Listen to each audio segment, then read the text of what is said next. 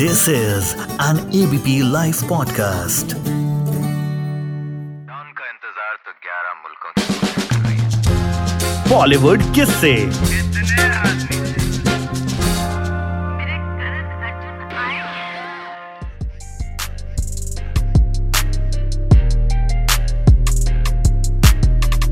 प्रेम नाम है मेरा प्रेम चोपड़ा। बॉलीवुड के बड़े खलनायक असल ज़िंदगी में बड़े शरीफ आदमी अजीत साहब के बारे में भी कहा जाता है कि बहुत शरीफ इंसान थे असल ज़िंदगी में। मोगैम्बो खुश हुआ। तो सिमरन के बाबूजी बने थे ना डीडीएलजे में। जा सिमरन, जा जी ले अपनी ज़िंदगी। सुना होगा आपने, और कहते हैं फ़िल्मों में इनसे बड़ा विलन कोई नहीं था और असल ज़िंदगी में इनसे शरीफ आदमी कोई नहीं था। तो इनमें से ज़्यादातर खलनायक जो हैं, वो असल ज़िंदगी के नायक थे। लेकिन आज बात एक ऐसे शख्स की जो पर्दे पर भी खलनायक। असल ज़िंदगी में भी खलनायक और फिर वो पर्दे पर तो हीरो बना ही, असल ज़िंदगी में भी बहुत बड़ा हीरो साबित हुआ।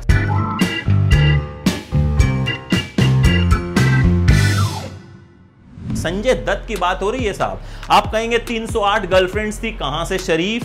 तो भैया, उसका किस्सा ये है कि डायरेक्टर राजू हिरानी ने संजू बनाने के वक्त पूछा संजय दत्त से कि भैया, कितनी गर्लफ्रेंड्स थी? संजय दत्त ने ऐसे ही एक आंकड़ा बोल दिया 308 और बस वहीं से ये शुरू हो गया 308 देखिए, बहुत कुछ ब्लैक है संजय दत्त की ज़िंदगी में, लेकिन बहुत कुछ व्हाइट भी है। बहुत कुछ सिखाता है हम लोगों को। आप पूरी कहानी सुनिएगा, पूरा वीडियो सुनिएगा कि हम क्यों कह रहे हैं कि खलनायक नहीं, नायक हूँ मैं। देखिए सुनील दत्त साहब और नरगिस के बेटे थे। अब आप कहेंगे कि मम्मी पापा हीरो हीरोइन थे तो फ़िल्मों में तो बड़ी आसानी से आ गए होंगे। नहीं जनाब, ऐसा बिल्कुल नहीं था। असल में पढ़ाई में मन लगता नहीं था तो पापा से कहा कि फ़िल्मों में आना है। कैसे हीरो बने, इसकी बात अभी बताता हूँ कि दत्त साहब ने क्या कहा, हीरो बनना, लेकिन पहले जरा ड्रग्स की बात कर लेते हैं। देखिए, हुआ क्या, बचपन में अपने पापा को सिगरेट पीते देखते थे। मम्मी से कहा पापा पीते हैं मैं भी पीऊँगा. मम्मी ने पापा को बताया दत्त साहब को बताया कि बेटा कह रहा है सिगरेट पिएगा। पापा ने कहा अच्छा ये ले पी ले। पापा को लगा बच्चा है अभी धुआँ अंदर जाएगा और मना कर देगा। लेकिन संजय दत्त भी संजय दत्त पूरी पी गए। पापा ने कहा ले बेटा एक और पी ले। दूसरी भी पी गए। उसके बाद पापा ने धूप में खड़ा कर दिया कि अब एक गंदी हरकत करते हो गंदी बात करते हो। ये पहला वाकया था और ये कहते हैं कश्मीर में दत्त साहब शूटिंग कर रहे थे तब हुआ था। उसके बाद क्या हुआ कि दत्त साहब से घर पर मिलने जो प्रोड्यूसर डायरेक्टर आते थे ना लॉन में सिगरेट पिया करते थे, जो सिगरेट बच जाती थी दत्त से पिया करते थे। एक दिन दत्त साहब ने देखा कि भाई ये पीछे से धुआँ कहाँ से निकल रहा है? जाकर देखा तो संजय दत्त सिगरेट पी रहे थे। दत्त साहब समझ गए कि भैया इसकी लगाम खींचनी पड़ेगी, तुरंत बोर्डिंग स्कूल भेज दिया। 11 साल संजय दत्त बोर्डिंग स्कूल में रहे। कहते हैं वहाँ कुछ बच्चों के कांटेक्ट में आए और कुछ संगत ऐसी हो गई कंपनी ऐसी हो गई कि उन्होंने शायद थोड़ी बहुत ड्रग्स की शुरुआत वहीं से कर दी थी। और बोर्डिंग स्कूल के बिना उनके कई किस्से हैं। कहते हैं, एक साथ पंद्रह लड़कियों को लव लेटर लिख दिया करते थे। इस उम्मीद में कि पंद्रह में से कोई एक तो हाँ करेगी।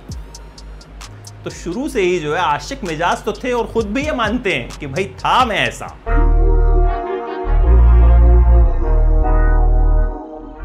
पढ़ाई वढ़ाई में मन लगता नहीं था संजय दत्त का। खुद ही कहते हैं वो। तो पापा से कहा कि, पापा, हीरो बनना है। पापा ने कहा अच्छा हीरो बनना है, ठीक है बेटा, आओ मैदान में। दो साल तक ट्रेनिंग करवाई। हॉर्स राइडिंग, स्विमिंग अलग अलग तरह की ट्रेनिंग करवाई। हीरो बनना आसान काम नहीं होता, ठीक है?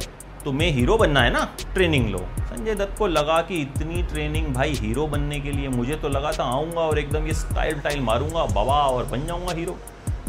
तो दो साल बाद बोले, पापा रहने दो, मुझे हीरो नहीं बनना। हालाँकि बचपन में रेशमा और शेरा नाम की फ़िल्म में एक कव्वाली में नज़र आए थे। सुनील दत्त साहब की फ़िल्म थी, एक बच्चे की ज़रूरत थी तो संजय को ले लिया उसमें अब जब हीरो बनने का फैसला हुआ तो पापा ने उनके लिए रॉकी फ़िल्म बनाई। रॉकी की हीरोइन टीना मुनीम से अफेयर के चर्चे होने लग गए। भाई, कहते हैं और किसी से पटे ना पटे, फ़िल्म की हीरोइन से संजय दत्त की ज़रूर पट जाती है। हीरोइन को लेकर कभी शिकायत नहीं आती कि कोई भी दिक्कत है। आशिक, मिजाज शुरू से रहे हैं, अब 308 गर्लफ्रेंड ऐसे ही थोड़ी बन जाएँगी किसी की। खैर, रॉकी की शूटिंग शुरू हो गई। संजय दत्त ने काम करना शुरू कर दिया। उस दौरान कहते हैं शूटिंग के दौरान पापा खूब डांटा भी करते थे, अगर अच्छा शॉट नहीं देते थे तो। लेकिन उसी दौरान क्या हुआ? उनकी माँ नरगिस दत्त की तबीयत खराब हो गई। उन्हें कैंसर हो गया। सुनील दत्त साहब उन्हें इलाज के लिए अमेरिका ले गए। और उस वक्त रॉकी की शूटिंग रुक गई। चाहती थी, बेटे की पहली फ़िल्म है तो वो देखूँ। और माँ नहीं चाहती। लेकिन प्रीमियर से महज पाँच दिन पहले नरगिस इस दुनिया को छोड़कर चली गई। पहली फ़िल्म अपने बेटे की नहीं देख पाई। फ़िल्म का जब प्रीमियर हुआ तो नरगिस की याद में एक कुर्सी खाली रखी गई थी। कहते हैं, इसी दौरान संजय दत्त ने ड्रग्स बहुत ज़्यादा लेनी शुरू कर दी थी। माँ के गम ने उन्हें तोड़ कर रख दिया था। इस हद तक वो ड्रग्स के आदि हो गए थे कि ड्रग्स के बिना रह नहीं पाते थे।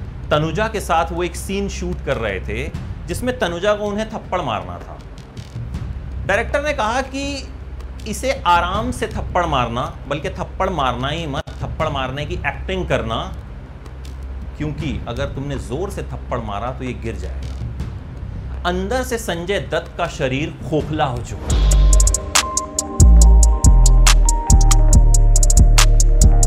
कहते उन्होंने अपने पापा से कहा था, पापा, मुझे बचा लो, मैं मर जाऊँगा। सुनील दत्त साहब ने उन्हें रिहैब सेंटर भेजा विदेश ट्रीटमेंट के लिए।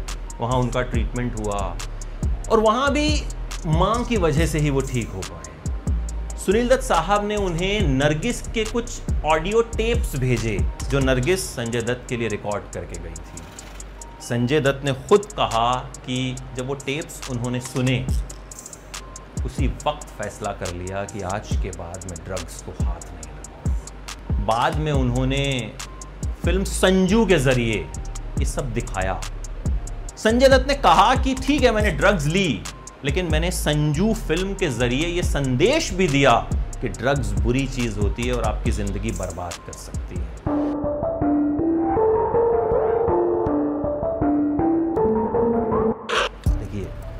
संजय दत्त की ज़िंदगी में ना गम बहुत ज़्यादा रहे। रिचा शर्मा से शादी हुई, उन्हें भी कैंसर हो गया, वो अमेरिका चली गई, उनसे एक बेटी हुई त्रिशाला।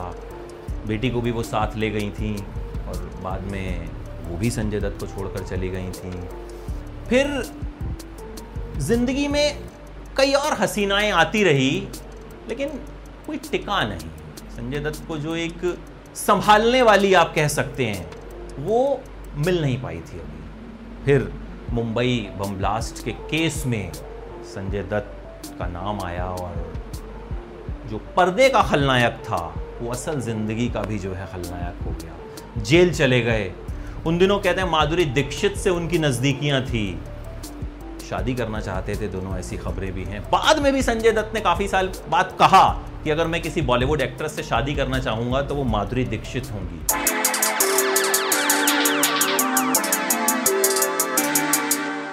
ऋचा शर्मा, जो उनकी पहली पत्नी थी, उनकी मौत के बाद रिया पिल्लई से संजय दत्त की नज़दीकियाँ बढ़ी। कहते हैं, जेल में रिया पिल्लई उनसे मिलने जाती थी, उनका खूब ख्याल रखती थी, और जब संजय दत्त जेल से बाहर आए तो एक दिन वैलेंटाइन डे के दिन मंदिर में गए और शादी कर ली। जब लौटे थे ना जेल से तो एक धमाकेदार वापसी की थी। वैसे हम सलमान खान की बॉडी की खूब तारीफ़ करते हैं, लेकिन सलमान खान को भी संजय दत्त ने इंस्पायर किया था बॉडी बनाने के लिए। वो पहला हीरो मुझे लगता है जिसने सिक्स पैक बनाए थे, वो संजय दत्त थे। बड़े बड़े बाल और बॉडी स्वैग अलग था संजय दत्त का। अच्छा एक बार आपको पता है, फ़िल्म के सेट पर ए के फोर्टी सेवन लेके चले गए थे। वो ए के फोर्टी सेवन असली नहीं थी नकली थी मस्ती के लिए ले गए थे। अच्छा वैसे संजय दत्त को ना भाई के किरदार बहुत दिए जाते हैं। वास्तव। पचास तोला सोना सबसे फेवरेट डायलॉग संजय दत्त का यही है जो वो अपनी माँ को बोलते हैं। कहते हैं कि एक सीन जो संजय दत्त कभी भूल नहीं पाते वो फ़िल्म सड़क का है। सड़क में संजय दत्त को एक खंबे से लटका दिया जाता है। अगर आपने सड़क देखी होगी तो वो सीन आपको याद होगा। संजय दत्त का कहना है कि वो खंबा जो है, वो सीधा नहीं था, उस ज़मीन पे लेटा हुआ था। तो पहले संजय दत्त को उस खंबे से बाँध दिया गया और फिर ऊपर उठाया कुछ लोगों ने। तो संजय दत्त तो एकदम जो है घबरा गए थे, बोले, नीचे उतारो भाई, नीचे उतारो। जैसे तैसे वो सीन जो है, वो पूरा हुआ और संजय कहते कि उस सीन का शूट जो है, वो मैं कभी नहीं भूल सकता। देखिए, रिया पिल्लई से भी वो कुछ वक्त बाद अलग हो गए थे और फिर उनकी ज़िंदगी में हुई थी मान्यता दत्त की एंट्री फ़िल्म गंगा जल में मान्यता दत्त एक आइटम नंबर कर चुकी थी। बॉलीवुड में ज़्यादा सक्सेसफुल तो नहीं हुई थी, लेकिन संजय दत्त के दिल में उन्होंने एंट्री पाली थी और दोनों की नज़दीकियाँ बढ़ी।